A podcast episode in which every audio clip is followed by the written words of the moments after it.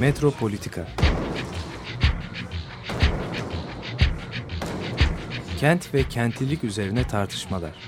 Ben oraya gittiğim zaman balık balık balık balık tutabiliyordum mesela.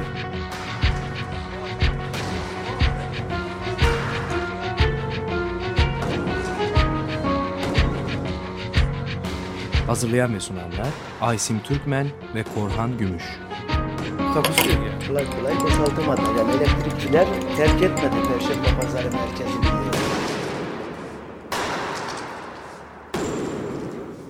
Günaydın sevgili Açık Radyo dinleyicileri. Günaydın. Ee, bugün ilk önce haberlerle başlayalım istersen Aysim. Geçtiğimiz hafta yoğun bir e, takım gelişmelerin olduğu bir haftaydı. Evet e, çok önemli e, konular var gündemde. E, İstanbul'da özellikle e, geçtiğimiz hafta içinde e, bu Çamlıca Camisi ile ilgili uygulama takvim belli oldu. Açıklamalar yapıldı. E, Fenerbalat projesinde bir e, şey oldu. E, iptal. Ondan sonra e, bir e, Unkapanı Sarayburnu arasında bir yayalaştırma alanı yapılacak ve saray bahçelerinin devamı gibi padişah bahçelerinin yapılacağı açıklandı.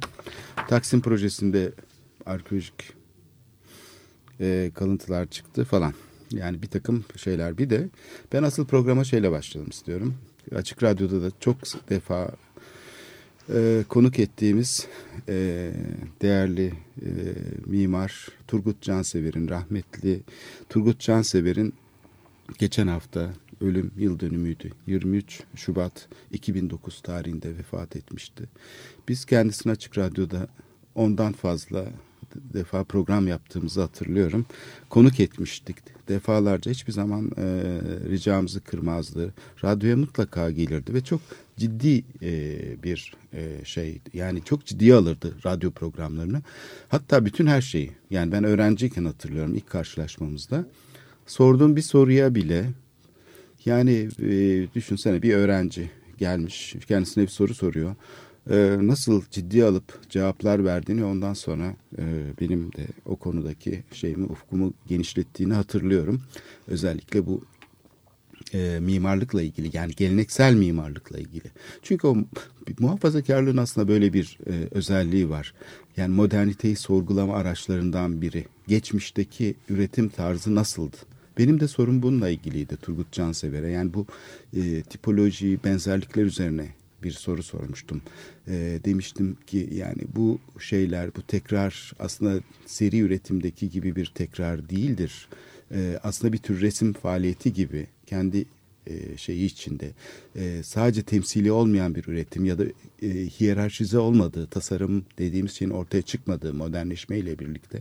Ama gene de her şeyin merkezsiz bir şekilde birbirini temsil edebildiği bir mekan düzeninden söz ediyoruz. Geleneksel dediğimiz zaman.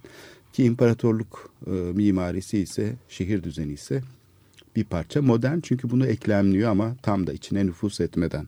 Bu soru üzerine bana defalarca şeyler verdi, kaynaklar gösterdi. Demek ki kafasına onun da çok önemli takılan bir konuydu bu modernleşmenin e, şeyi e, yaratmış olduğu değişim. Bunu sadece biçimsel bir değişim olarak okumak istemiyordu. Mimarlık tarihinin mimarlık tarih kitaplarında genellikle yapıldığı gibi. Dolayısıyla Turgut Cansever'i burada e, analım.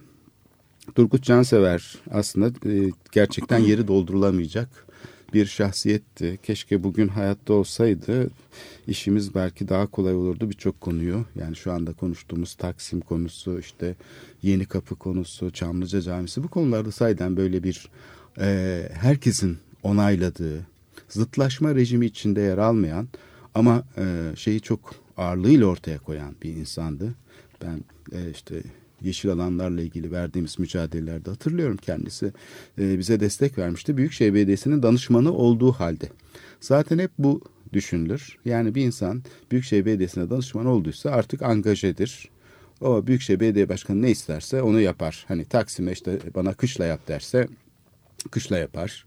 İşte Çamlıca cami yap derse yapar. Yani sesini çıkarmaz. Oysa ki hiç öyle değildi. Turgut Cansever hiçbir zaman belediyeden e, bir iş almadı ki bürosu aktif olarak e, büro e, çalışmalarını e, yakın zamana kadar sürdürmüş olmasına rağmen Yani bir bürosu her zaman vardı fakat buna karşılık belediyeye danışmanlık yaptığı süreler içindeki çok uzun bir süre e, tamamen bağımsız kişiliğiyle hareket etti. Hatta belediyenin onu çok da fazla e, dinlediğini e, tahmin etmiyorum son zamanlarda. Çünkü belediye çok ciddi eleştiriler getiriyordu. Hatta kimsenin getirmediği konularda eleştiriler getiriyordu. Şunu söyleyeyim bir örnek e, bu açıdan çok anlamlı. Şimdi Haydarpaşa'nın falan işlevsiz kalacağını işte e, geçen hafta işte Ulaştırma Bakanı zannedersem e, otel olmayacak merak etmeyin dedi ama bir taraftan da planlarda bütün bölgenin ciddi bir şekilde bir e, kentsel dönüşüm alanı gibi e, dönüştürülmesi hedefleniyor. Rezidanslar, işte fuar alanları, kongre merkezi falan yani bütün bu bölge e, sadece Haydarpaşa'daki e, şey değil eski endüstriyel ulaşım hattının bulunduğu bölge değil aynı zamanda liman tabii yani oradaki e, e, yükleme alanı da e, bu işin içinde ve devasa bir alanın dönüşümü. İstanbul'un belki en kıymetli alanı şu anda. E, büyüklük itibariyle de öyle. Ankara tarafından dönüştürülüyor. Yani burası işlevsiz kalmış gibi görülüyor. Evet, bir yandan da hani e, Boğaz'dan geldiğin zaman tabii ki e, yani Haydarpaşa hani İstanbul'un e, açılış noktası. Hani İstanbul'un bütün silüeti yani denizden olan silüeti baştan yaratılmış Kesinlikle. Oluyor. Çünkü tam e, burası karşımıza çıkan yer Haydarpaşa. Yani Haydarpaşa aslında boşuna ilk yapılmamış. O görür, ilk o görülür yani. Haydarpaşa niye oraya yapılmış? Zaten muazzam bir demir yolu şebekesinin o şeyi yani oraya doğuya açılan penceresi ve Almanlar yani bu hattı yaparken e, basbayağı yani Orient başlıyor. evet yani çok anlamlı bir yapı bir kamu hizmeti yapısı üstelik. Yani şey de değil hani bir e, herhangi bir mimari yapı değil ne bileyim elçilik binası değil şu değil bu değil. Yani öyle bir şey değil şehrin bir yapısı olarak e, bir muazzam bir Orta Doğu ile olan ilişkisini ortaya koyan bir yapı. Şimdi 1908 bu, yapımı yani 20. Evet, yüzyıl yap, evet. yapısı yani 21. yüzyılda bambaşka bir karaktere bürünecek. Hani o anlamda da tarihi başka bir şey olacak. Evet bugün yani geçen hafta vardı perşembe günü bu hafta gene e, şey var e, işte gar olarak kalması için bu yapının e, bir mücadele sürüyor.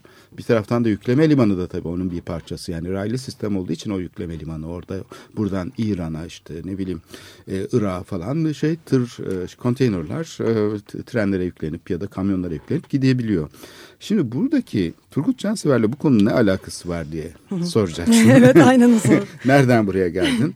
Şimdi, şimdi biz çünkü hep şimdiki anın bilgisi içine sıkıştığımız için aslında tarihi de böyle bir nostaljik şey gibi hatırlıyoruz. Nostaljik yani tramvay geçmiş. gibi. ha, nostaljik tramvay gibi. Onun için tarihle kurduğumuz ilişkide böyle garip bir e, şey çıkıyor ortaya şizoid bir durum var. Yani hem onunla ilişkili ama biz sanki o ilişki hiç yokmuş gibi. Hatta sorunla yeni karşılaşıyormuşuz gibi. Her seferinde sanki kendimizi aldatıyoruz. Aa Taksim projesi, aa çukur kazıyor. Yeni Taksim projesi başladı. Hatta siz bana şey dediler. İlk siz uyandınız bu Taksim projesi ya dedim şaka mı söylüyorsunuz? Bu proje yıllardır var. Kaç kere Taksim platformu kurduk. Mimarlı Odası'nda hatta bir Taksim platformu kurmuştum.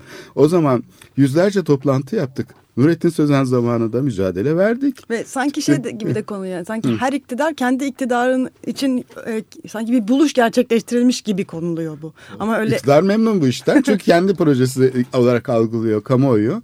Ee, ben dün hatta bir toplantıda gene Taksim meselesi çok sık konuşuluyor tabii. Evet dedi geçmişte camiye karşı çıkmıştık dedi bir öğretim üyesi, bir profesör. Dedim ama tüneller de vardı o zaman tünelleri görmediniz mi? Yani Tayyip Erdoğan zamanında herkes cami yapılacağını hatırlıyor ve ona karşı çıkıldığını hatırlıyor. Evet gazeteler birinci sayfadan cami tartışmasını özellikle 28 Şubat sürecinde çok öne çıkarmışlardı. Tıpkı başörtüsü tartışması gibi Taksim Camisi tartışması, meydana yapılacak cami tartışması AKM'nin karşısına yapılacak cami ama, çok Ama ikinci planda kalan tüneller bugün olay oldu. Tüneller aslında, bugün çok... fark edildi. O beni çok şaşırtıyor. Oysa ki asıl mesele tünellerdi camiden ziyade ve biz Nurettin Sözen e, Allah'tan dinledi yani. Nurettin Sözen eğer dinlemeseydi ki o projenin müelliflerini ben çok merak ediyorum. İstanbul'un Taksim Meydanı'na ilk yapılacak iş olarak Gümüşsuyu Caddesi'ni, Sırasevler Caddesi'ni ve e, Cumhuriyet e, Caddesi ile Tarlabaşı Bulvarı'nı dalış tüneli haline getirip, dalış rampaları haline getirip ilk ortaya atan cin fikri ortaya atan ki her tarafta atıyorlar ne yazık ki sadece İstanbul'un e, Taksim'de. Özel gizli bir cin fikir bürosu mu var acaba? İstanbul'a özel. Ama gizli yani FBI falan gibi çalışan böyle. Bu Herhalde büro var ki sürekli onda bir süreklilik var yani. Çıkıp böyle Dönemler değişik. değişiyor. Mesela ne bileyim e, Dalan zamanında e, bu fikirler var ama de- diyelim ki Dalan e, zamanında bu şey değildi. Bu kadar bir uygulama projesi gibi değildi yapılanlar öyle bir eskiz mahiyetinde. Sözen zamanında özellikle hani üniversitelerle ilişkilerin çok iyi olduğu bir dönemde genel sekreter yardımcılarının e, işte genel sekreterin falan üniversiteden olduğu bir dönemde geldi bu proje gündeme ve az kalsın yapılıyordu yani muhalefet eğer olmasaydı eğer e, park otel için vesaire için mücadele eden geniş bir sivil toplum muhalefeti vardı o zaman itiraz etmiştik yani defalarca da toplantılar yaptık Allah'tan belediye başkanı daha bu olay böyle benim projem diye kamuoyuna yansımadan ki yansısaydı dö- döndürmek çok zor olurdu aynı şimdi olduğu gibi. Yansımadan durdurulabildi ama çok ter döküldü onu çok iyi hatırlıyorum. O yüzden şimdi mi çıktı bu Taksim projesi de, deyince ben böyle bir şaşırıyorum. Hatta siz ilk söylediğiniz ve yani 2004 yılında da tartıştık. Ondan önce Ali Müftü Gürtuna zamanında da bu tünelleri tartıştık. 550 projenin içindeydi. Acaba kimse hatırlamıyor mu? Yani ben yalnız mıydım bu dünyada diye bazen kuşkuya da kapılıyorum. Niye Turgut bunu- Cansever'e de geliyorsun değil mi? Evet. Şimdi Turgut Cansever'in de şeyi bu ne alakası var diyeceksin bu Marmaray meselesiyle. Çünkü Haydarpaşa'nın işlevsiz kalmasına yol açacak proje Marmaray'dır. Marmaray'ın sahilde inşa edilmesidir. Tam şeyin eski endüstriyel ulaşım hattı üzerinde. Hatta şunu da söyleyeyim. Üçüncü köprüye karşı muhalefet ederken ki bugün e, Açık Radyo'da defalarca program yaptık. Arnavutköy semt girişimi temsilcileriyle, İsmail Üstün'le ve diğer arkadaşlarla e, rahmetli e, Garham ve o, şey o zaman oradaki muhtarlık yapan arkadaşımız. Defalarca program yaptık. Şimdi düşünüyorum da keşke üçüncü köprüyü Arnavutköy'e yapsalarmış. Çünkü üçüncü köprü eğer Arnavutköy'e yapılmış olsaydı hem araç tüneli anlamsız olacaktı hem de Kuzey İstanbul'un belki kurtulacaktı. Bunu söylerken tabii utanıyorum ama şimdi burada Turgut Cansever'in çok enteresan bir şeyi vardı. Belediyenin danışmanı olmasına rağmen, Büyükşehir Belediyesi'nin danışmanı olmasına rağmen Marmaray'ın tarihi yarımadadan geçecek olmasını cinayet olarak niteliyordu. Vatan hainliği di- dediğini dahi duydum. Bunu yapmak vatan hainliğidir diye belediyede bas bas bağırıyordu. Şimdi bunu kim yapar? Hem belediyenin danışmanı olacaksın hem de e, bu yapılmaz yani bunu en ağır dille eleştireceksin.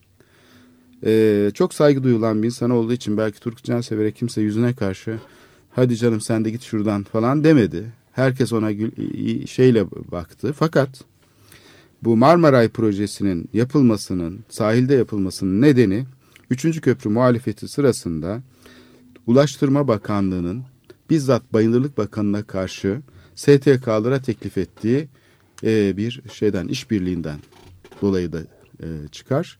Ki o zaman birçok STK bugün e, Haydarpaşa'nın e, otel olmasına ve o bölgenin dönüşmesine karşı çıkan birçok STK o zaman destekledi Ulaştırma Bakanı. Müsteşarı İstanbul'a geldi ve bizimle toplantı talep etti. Ve önerdiği şey şuydu. Bayan, Bayındırlık Bakanlığı ihaleye çıkmak istedi. Yani Yaşar Topçu iki kere 97 yılında bu ihaleye çıkıyoruz dedi. Fakat her seferinde bu ihale iptal edildi. Çünkü büyük bir sivil toplum muhalefeti oldu. Gazeteler birinci sayfadan haberleri veriyordu sürekli.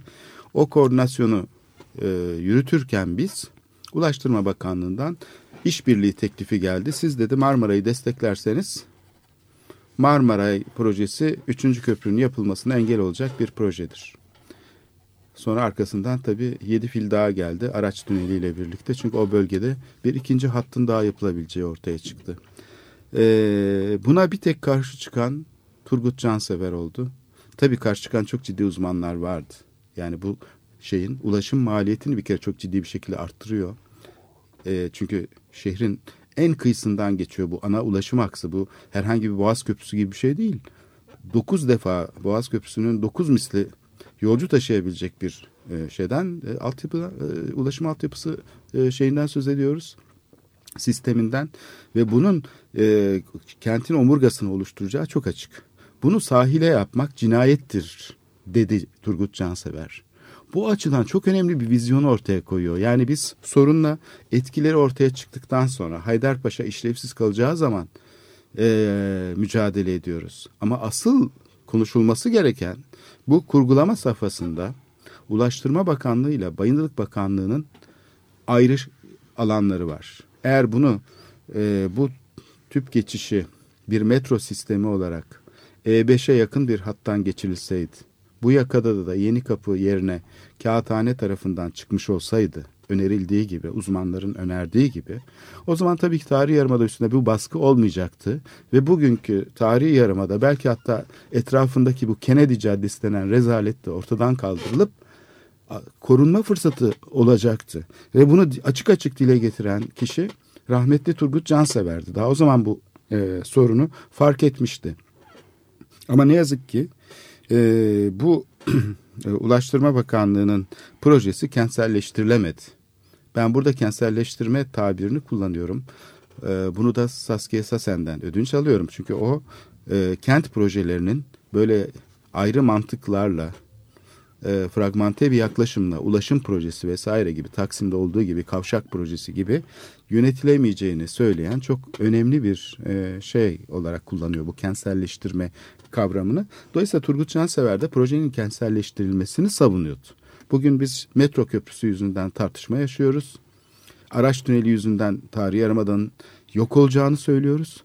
E, Haydarpaşa'nın e, otel olacağını ya da bu bölgenin tamamen e, bir şey e, projesi haline geleceğini, rant projesi olacağını söylüyoruz ama ama bir taraftan da bunun 30 sene önceden başlamış, 25 sene önceden başlamış ve hatta bütün Cumhuriyet tarihi boyunca, hatta belki bütün modernleşme tarihince ortaya çıkmış olan bu seksiyonlaşmış kamu zekasıyla yönetilmesini projenin kentselleştirilmemesini yani ilişkisel bir mantık içinde kavranmamasının arkeoloji, kültürel miras, istihdam yapısı, e, kent silüeti bilmiyorum birçok açıdan e, ilgi alanımıza girmemiş olmasını ise normal karşılıyoruz. Asıl sorun burada yani etkilerine maruz kaldığımız bir dönüşümle karşı karşıyayız. Ama bu etkilerine maruz kaldığımız dönüşümün nasıl gerçekleştiğini, nasıl işlediğini, dispozitiflerini pek fark etmiyoruz. Evet. Bu açıdan yani Turgut Cansever'in e, bu birçok konu var tabii Açık Radyo'da birlikte işlediğimiz ama Turgut Cansever'le o dönem sadece e, Yeni Kapı hakkında ve Marmaray hakkındaki düşüncelerini burada e, ölüm yıldönümü vesilesiyle hatırlamak bence çok önemli olur diye düşünüyorum. Ne yazık ki e, bu konuda da e, aynı Alzheimer e, şeyinden muzdaribiz e, türü bir e, semptomdan. Çünkü Haydarpaşa ne zaman e, şeye dokunulmaya başlayınca orada bir e, plan tadilatı yapılınca biz fark ediyoruz. Ya da antrepolarda işte ne zaman ki işte özelleştirme gündeme geliyor o zaman harekete geçiriyoruz. Şimdi herhalde e, bu Haydarpaşa e, ve Turgut Çaysefer bağlantısını e, Çamlıca Camii e, e, konusunda da düşünebiliriz. Çünkü ne dedik hani Haydarpaşa İstanbul silüetini belirleyen önemli bir nokta baştan yaratılacak. Marmara evet. İstanbul'u belirleyeceği gibi Marmara'nın oluşturacağı yeni Haydarpaşa'da İstanbul'u belirleyecek. Tabii 19. yüzyılda zaten yapılan yani Selimiye Kışlası'ndan başlayarak Haydarpaşa'daki e, bu, bu yapılaşma bunu gösteriyor. Kamu yapılarının yani oradaki cesameti. 19. yüzyılı evet. oluşturan şimdi de 21. yüzyılı oluşturacak yani Haydarpaşa e, evet bir başka bir hani Turgut Cansever'in de eminim mutlaka içinde olacağı bir tartışma tabii Çamlıca Camii. Kesinlikle. Ee, bu da İstanbul'u silüetini belirleyecek, yeniden belirleyecek. Ee, hani hani baktığımız zaman aslında 21. yüzyıl İstanbul silüeti yeniden oluşturuluyor. Nasıl oluşturuluyor? Neye benzeyecek? Neler bunun parçası? Biraz bugün aslında bunu bunu konuşuyor olduk.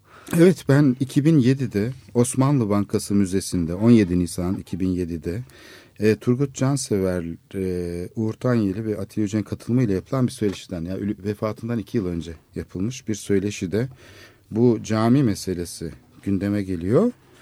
E, şu anda önümde Birikim dergisi var. Orada Mehmet Atlı'nın e, kubbeyi yere veya Çamca Tepesi'ne koymak diye bir yazısı var. Orada şeyin bir e, Turgut Cansever'e bir e, uzun bir alıntısı var. E, yani klasik olanın üzerindeki tozu silerseniz geriye modern kalır demek kadar safça bir durumdu diyor. Çünkü bu e, Vedat Dolakay'ın Ankara'daki cami projesi yapılamadı. Karaçi'de yapıldı ya.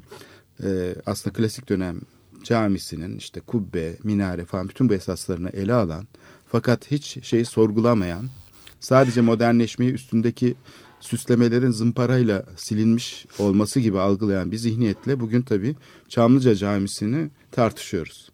Yani ta, Çamlıca'da yapılan bu Sultanahmet'teki diyelim e, caminin ya da Selimiye'nin bir benzerinin yapılmasını biz e, küçümsüyoruz. Yani mimarlar böyle bir şey içinde.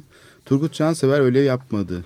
Turgut Cansever'in burada e, bu söyleşide e, ortaya koyduğu fikir ise tam tersine yani bu modernleşmenin bu kadar basit bir şey olmadığını yani bir stil problemi olmadı. Çünkü biz mimarlık dünyasında böyle bir şey var. Yani modern cami yapılınca kimsenin sesi çıkmıyor. İşte şey olunca da başbakanın zevkine göre de mimarlık yapılınca bu şey e, anonim kalıpları işleyen mimarlar tarafından o zaman da e, ortada sanki bir sorun varmış gibi. Halbuki yer seçiminden başlayarak e, kentin dönüşümünden başlayarak çok ciddi bir felsefi problemle karşı karşıya İstanbul. Ama bunların hiçbir gündeme gelmiyor. Sadece yani Vedat Dalokay'ın camisi niye Kocatepe'de yapılmadı Ankara diye sorguluyoruz. Evet bu konuda yıllarca yaz tuttu mimarlık çevresi.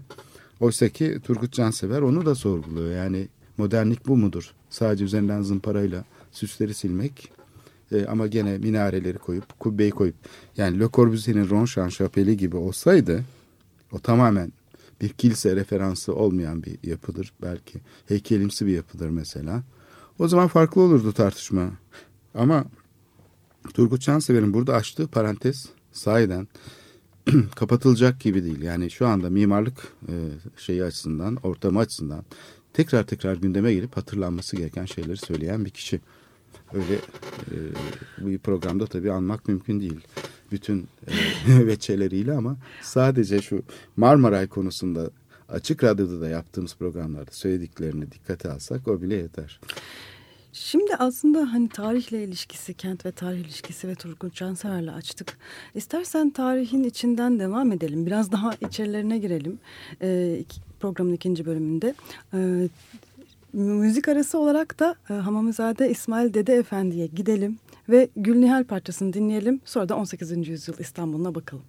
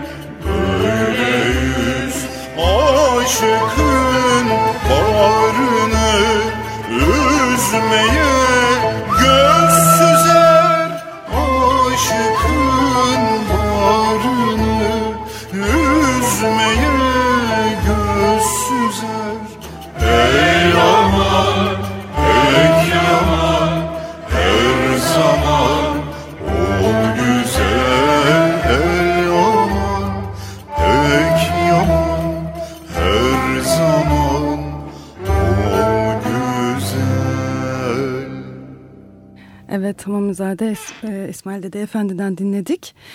Turgut Cansever'le tarih ilişkisiyle İstanbul'un tarihiyle olan e, ilişkisiyle başladık e, programımıza. Şimdi biraz e, İstanbul'un modern tarihini e, başlangıcı 18. yüzyıla bir gid- gidelim de Evet, diyoruz. ben de diyorum yani biraz e, alakamızı koparıyoruz modernleşme tarihiyle ve ilk defa yaşıyormuşuz gibi gözüküyor bazı şeyleri. Halbuki aslında aynı şeyler e, değişik gibi. veçelerle Evet, e, aynı gelişme önümüze oluyor. çıkıyor. Şimdi e, ben e, e, İstanbul üzerine bir ders veriyorum ve bu derse çalışırken Uğur Tanyeli'nin e, 18. yüzyıl üzerine yaptığı bir e, konuşma e, metni e, rastladım ve e, de- dersi şu anda bu metinle başlatıyorum. Hakikaten harika bir metin. E, Osmanlı Bankası arşivinde Uğur Tanyeli ve 18. yüzyıl diye bakarsanız e, Google'dan e, çok rahat bulabilirsiniz. Harika bir e, hakikaten e, konuşma olmuş. E, aynı e, konuşmalar zincirinin bir parçası olarak da Şirine Hamade'nin gene 18. yüzyıl kamusal yaşamı üzerine bir e, konuşması olmuş. E, o, o da yani bu iki e, aslında konuşma iç içe neredeyse hani çok güzel birbirlerini tamamlıyorlar ve bize 18. yüzyıl e, Lale Devri ile başlattıkları 18. yüzyıl üzerine inanılmaz önemli bir e, resim çiziyorlar. Bizim modernleşmeyi anlamamız, kent modernleşmesini anlamamız ve dünya e, tarihi konjektür, o dönemki konjektüre yerleştirmemiz için müthiş bir boyut açıyorlar. Şimdi e, ne diyorlar e, 18. yüzyılla ilgili Uğur Tanyeli ve Şirin Hamade. Bu arada e, umarım Uğur Tanyeli'yi de e, davet ederiz ve ederiz, evet. kendi ağzından e, bütün bu Evet. e, hikayeyi dinleriz. E, çünkü e, o e, kendi özel e, söylemiyle çok daha güzel anlatır. Ben sadece bir özet e, Bir geçeceğim. Bir mahiyetinde. girizgah Evet. e, diyorum ama bizim programlarımıza da böyle ilmek ilmek akatabilecek bazı şeyler e, açacağını düşünüyorum. Belki diğer programlarda da devam ederiz. Şimdi bu e, 18. yüzyılla ilgili e, ilk hani e, söylemi oluşturan şey Şirin Hamade'nin e, e, söyleyişiyle Celal Esat Arseven'in e, yazdığı bir kitap 1909'da çıkıyor ve e, 18. yüzyıl mimarisini Celal Esat Arseven e, batılılaşma, dekadans, e, işte maalesef zevki sefaya düşüp e, gerçekten bir modernleşmeyi ger- gerçekleştirememe e, gibi bir söylemle anlatmaya e, başlıyor. Yani bir önemli olan 16. yüzyıl Osmanlı klasik mimarisiydi. 18. yüzyılda Batı'nın da etkisiyle bu klasik mimariden uzaklaşıldı ve zevki sefaya düşülüp e, bir şekilde e, dejenere bir mimari anlayış, dejenere üsluplar ortaya çıktı Bu gibi genel bir şey pa- pattern'a çok uyuyor. Yani Cumhuriyet döneminin Osmanlı Aynen. e, algısı, Osmanlı construction'ı, Osmanlı'yı inşa edişi böyle aslında. Yani Aslında bu hem Cumhuriyet döneminin e, hem e, aslında dünya oryantalist e, söyleminin de yani Avrupa sanat tarihi söyleminin de diskuruyla paralel. Yani zaten Celal Esat Arseven de Hamade bunu söylüyor ve bu e, söylemin içinden konuşuyor. Yani dünya da böyle görüyor aslında. Yani Osmanlı dejenere oldu 18. yüzyılda. Yapacaklar da otantikliğini beceremediler. kaybetti. Otantikliğini Kaybetti, kaybettiler evet. e, şeklinde. Şimdi hem e, Tanyeli hem de Hamade tam tersine Lale Devri ile birlikte muazzam bir aslında e, kentsel e, genişleme, büyüme, mimari denemelerin olduğu bir modernleşme döneminden bahsediyorlar.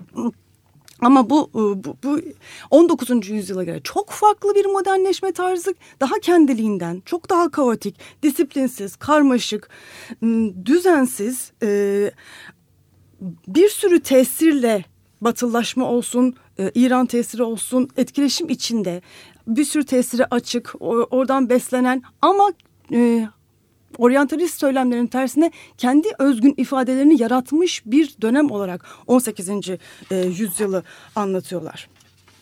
Şimdi bir defa hani e, e, sen biliyor muydun? Ben bilmiyordum açıkçası. Bir dönem İstanbul başkent değil. 16 17. E, yüzyılın sonunda ve 18. yüzyılın başlangıcında. E, Edirne taşınıyor 20 sene kadar başkent. Evet. Aa bunu bilmiyordum. Ben de e, yeni fark ettim ve bununla ilgili e, gerçekten çok az e, bilgi de bulabildim. Dün e, hmm. maalesef geç saatte az araştırabildim ama araştırabildiğim 15-20 dakika baktığımda bir şey bulamadım. Çok basit bir şey bir şeyler. Edirne vakası diye bir şeyden bahsediliyor. Kısa ve, bir dönemliğine bir şey mi evet, bu? Evet. E, yani e, sanırım o, o dönemki Rus Rusya ile olan savaşlardan dolayı İstanbul'dan e, Edirne'ye taşınıyor başkent ve e, belirli bir süre İstanbul e, yani e, gözlerden uzak bir şekilde payitaht gittiği için e, geri plana düşüyor. 1703'te tekrar İstanbul'a gelinmesiyle birlikte e, İstanbul tekrardan aslında keşfediliyor, yaşanmaya başlıyor ve Lale Devri'ne giden süreç başlıyor. Ve burada yani biz Lale Devri'ni sadece işte kağıthane eğlenceleri, e, işte e, Nedim şiirleri diyebiliriz ama halbuki burada muazzam bir kentleşme var. Ya bunun da e, işte detaylarını yavaş yavaş açacağım. Yani bir defa muazzam bir inşaat faaliyeti başlıyor. E, e, çok değişik e, tarzlarda yalılar yapılıyor, çeşmeler yapılıyor, e, köşkler yapılıyor ve e, bu hani e, bir anda kentsel dönüşüm oluyor. Yani ilk kentsel dönüşüm belki de 18. yüzyılda. Bu da ekşik sözlükte böyle yazıyor. Yani çok hoş bir şekilde böyle bir entry var e, sıra dışı bir e, e, hani bildiğimiz klasik Osmanlı e, mimarisinden farklı tarzlar, e, farklı bir gelişme e, görüyoruz. Haliç ve Boğaz sahillerindeki köylere doğru e, bir açılım var. Sur dışına çıkmaya başlıyor şehrin ağırlık evet, mesire merkezi. yerleri falan hep söylenir ya yani su çevresi kullanılıyor dereler e, Göksu Deresi işte Kağıthane'de işte şey falan bu aslında Lale Devri tabii e, tam anlaşılan bir şey de değil.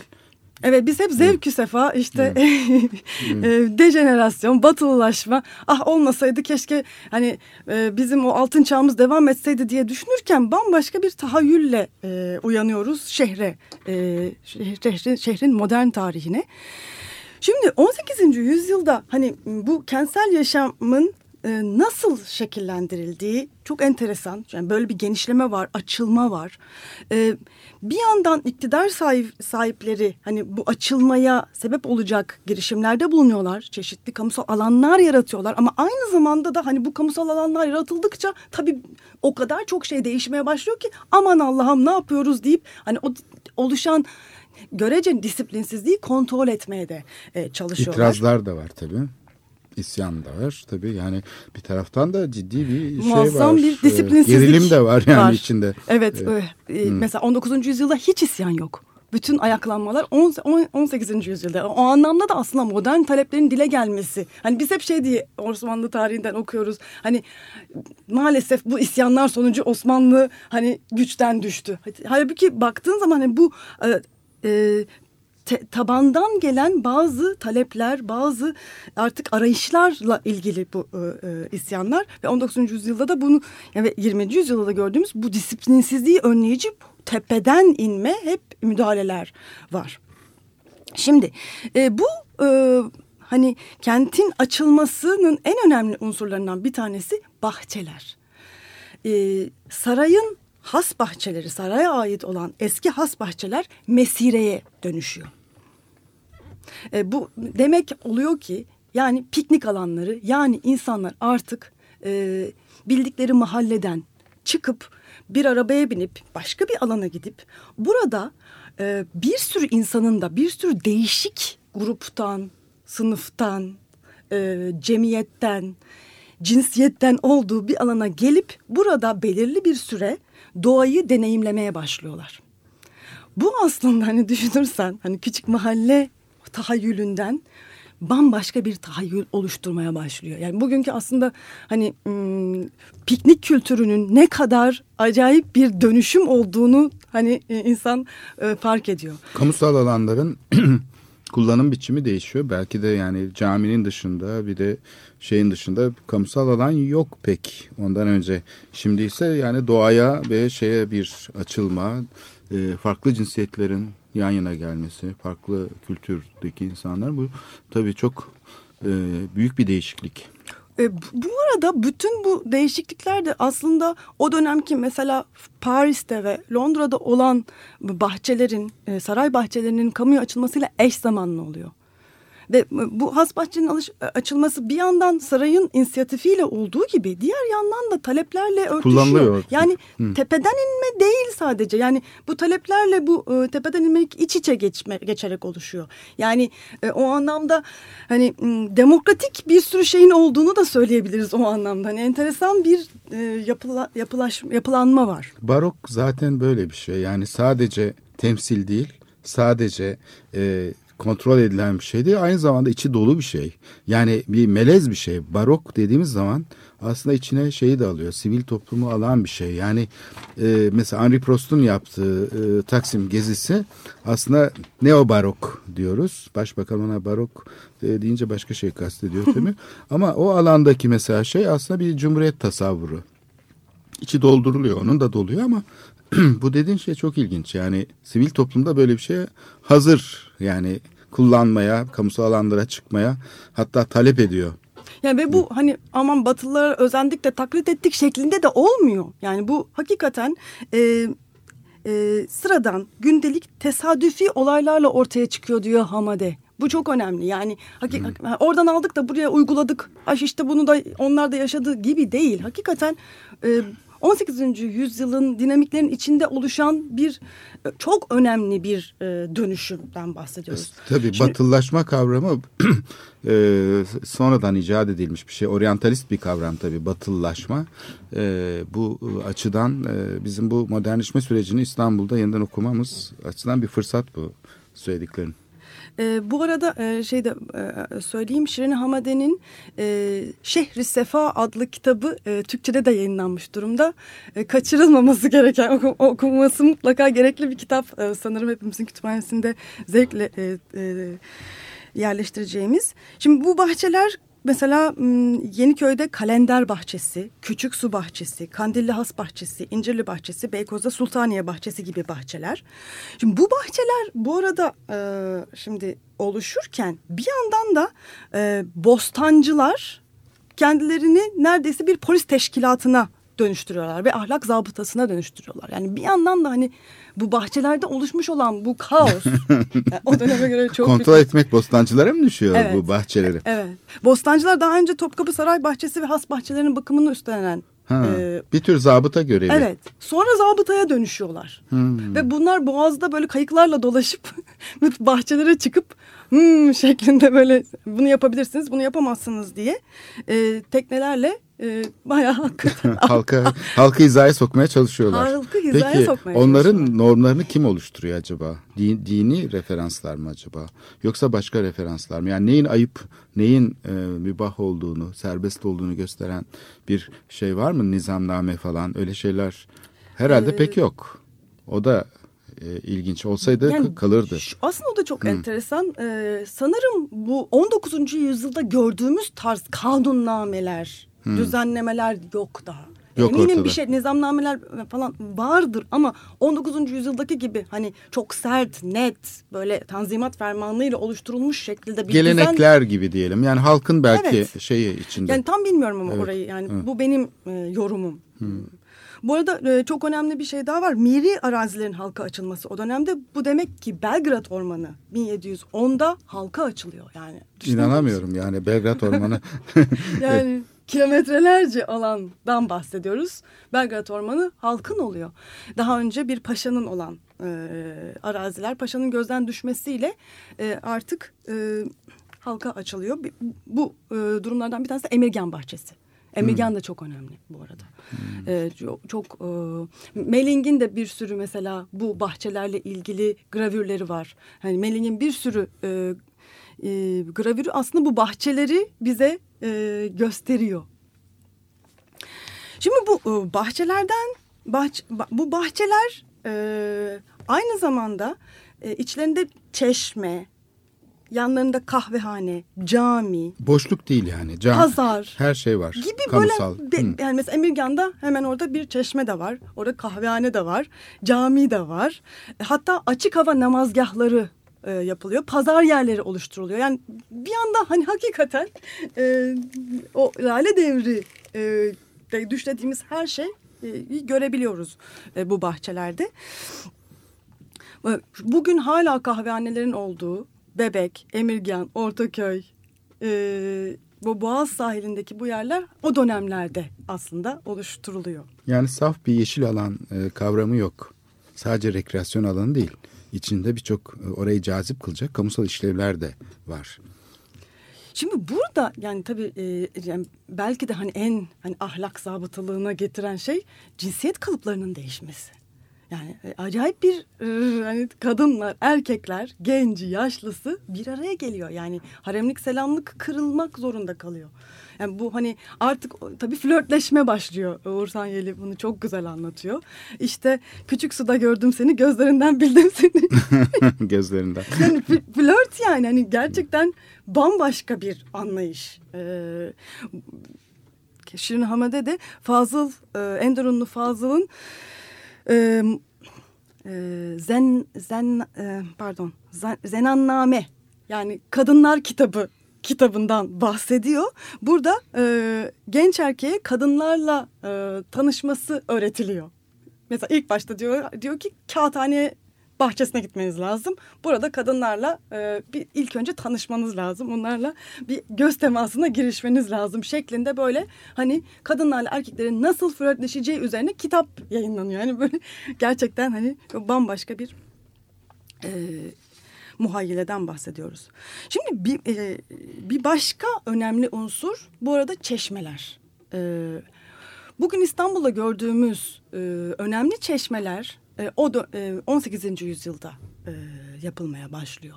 Şimdi çeşme niye hani bir dakika hani çeşme var hani tabii ki yüzyıllardır var Bizans'ta da var işte 13. yüzyılda da var çeşme var ama çeşme her zaman mesela bir camiye eklenti işte bir duvarın yanına eklenti ve fonksiyonel olarak düşünülerek yapılan e, yapılar.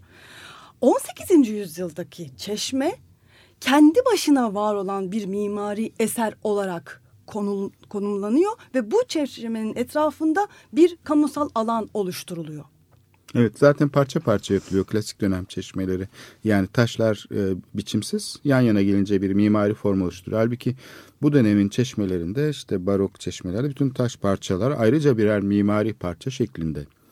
E, taş ocağından gelirken kabaca yontulmuş ölçüsü belli. Yani ilk defa geometri bilgisiyle yapılan çeşmeler ortaya çıkmaya başlıyor.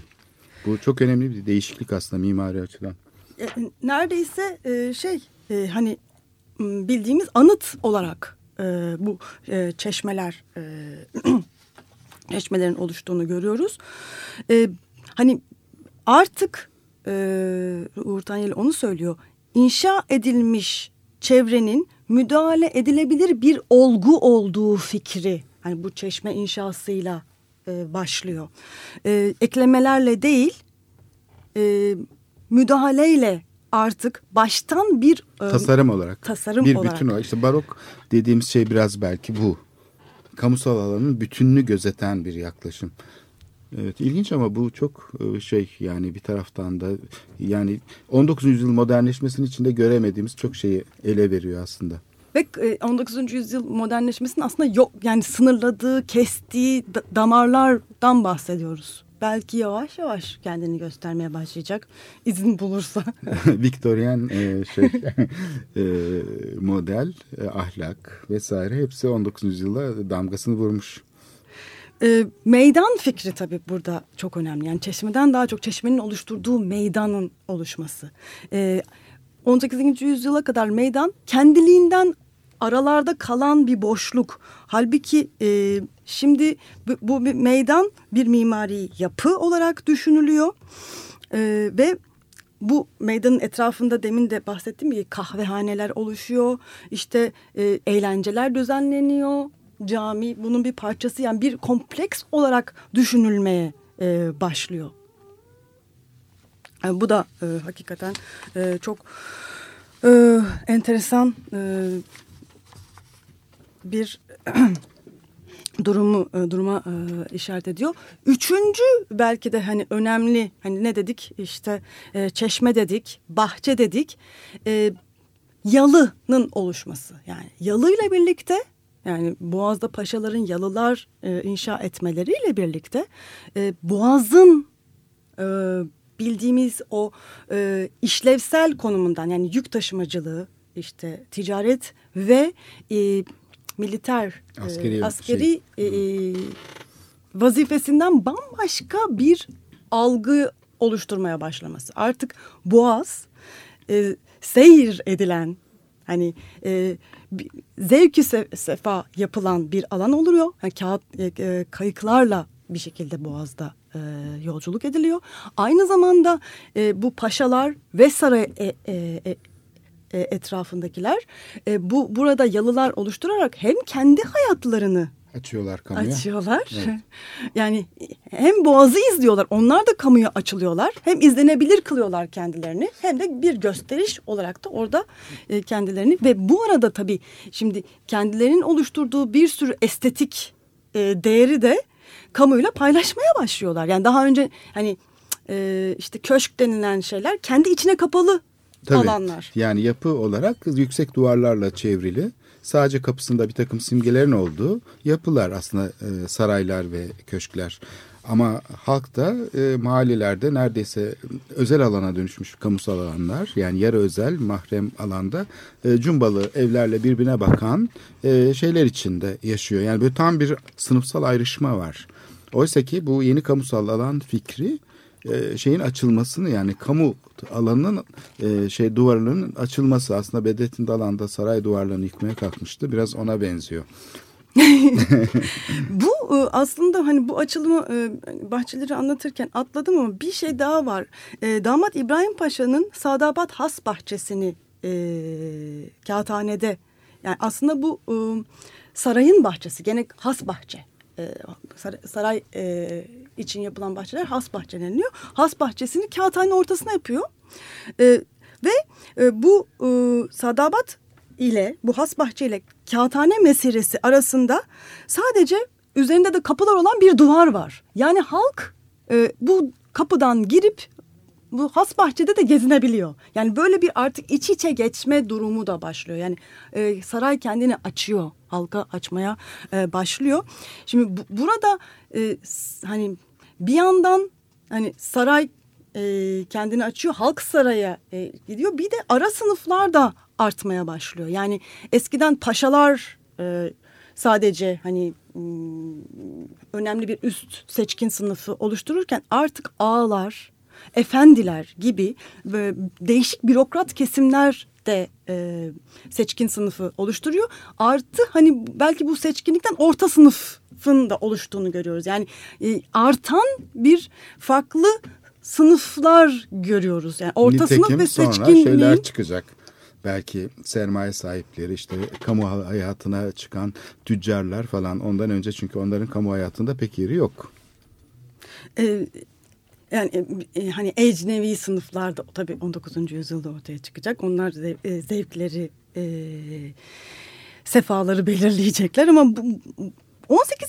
yüzyılda hakikaten yani e, Osmanlı e, cemiyetinde olan Osmanlı olan insanlar aslında zevkleri daha çok belirlemeye başlıyorlar. Yani hakikaten daha kendiliğinden e, etkileşimlere açık bir e, oluşum olduğunu bu bu sınıflarla da görüyoruz. Tabii yani düşünebiliyor musun? Yani muazzam kaos ortamı var bu, an, bu bir yandan da. Yani hani akılları çıkıyor aslında.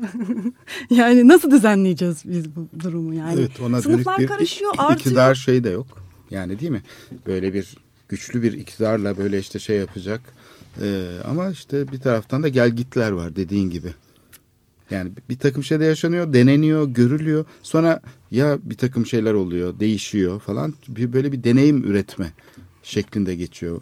Kahvehaneler acayip artıyor. Meyhaneler acayip artıyor. Kütüphane ortaya çıkıyor. Yani bütün bunlar dinsel olmayan kurumlar diye tanımlanıyor Tanyeli tarafından. Artık bambaşka böyle hani bir e, dinsel olmayan e, farklı dediğim gibi cinsiyetlerin ve e, toplumsal sınıfların bir araya gelebildiği kurumların ortaya da e, çıktığı bir dönemden e, bahsediyoruz. Şimdi e, işin hani enteresan kısmı 19. yüzyıla geldiğimizde bu bu tarz bir değişimden çok değişik farklı bir hani tanzim eden kendini ben değiştireceğim diye iddialı bir şekilde ortaya koyan tanzimat geliyor. Yani hani bu 18. yüzyılı bu e, kontrast içinde de gördüğümüz zaman bugünkü aslında bir sürü modernleşmeyle ilgili e, sancılara da değişik bir şekilde bakabiliriz diye düşünüyorum. Evet bu şey devam ediyor tabii bugün bu tepede inme modernleşme ama kentin bu kamusal alanlarıyla ilgili tartışma herhalde e, çok daha ciddi boyutlarda tartışmayı gerektiriyor. Yani çok daha geniş bir şeye dayanıyor. Şu anda İstanbul'un etrafında bir dolu yerde dolgu alanı vesaire yapılarak neredeyse aslında kamusal alanların deniz üzerine doğru taşındığı bir döneme geldik. İyi bu şeyi açmış olduk. kamusal alan tartışmasını. ee, derinlere götürmüş olduk. Evet. İlk, ilk çıkış noktasından alıp belki oradan evet. devam ederiz artık. Evet, e, Turgut Cansever'le e, başladık. başladık. Onu anarak başladık e, ve 18. yüzyıla gittik. Ama sonuna geldik. İyi haftalar diliyoruz. Hoşçakalın.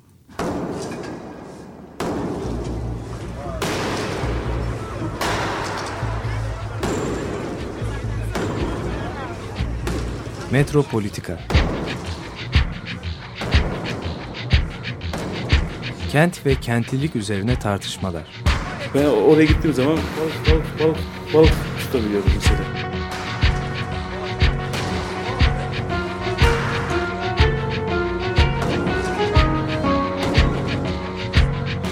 Hazırlayan ve sunanlar Aysim Türkmen ve Korhan Gümüş. Takusuyor yani. Kolay kolay boşaltamadı. Yani elektrikçiler terk etmedi Perşembe Pazarı merkezini.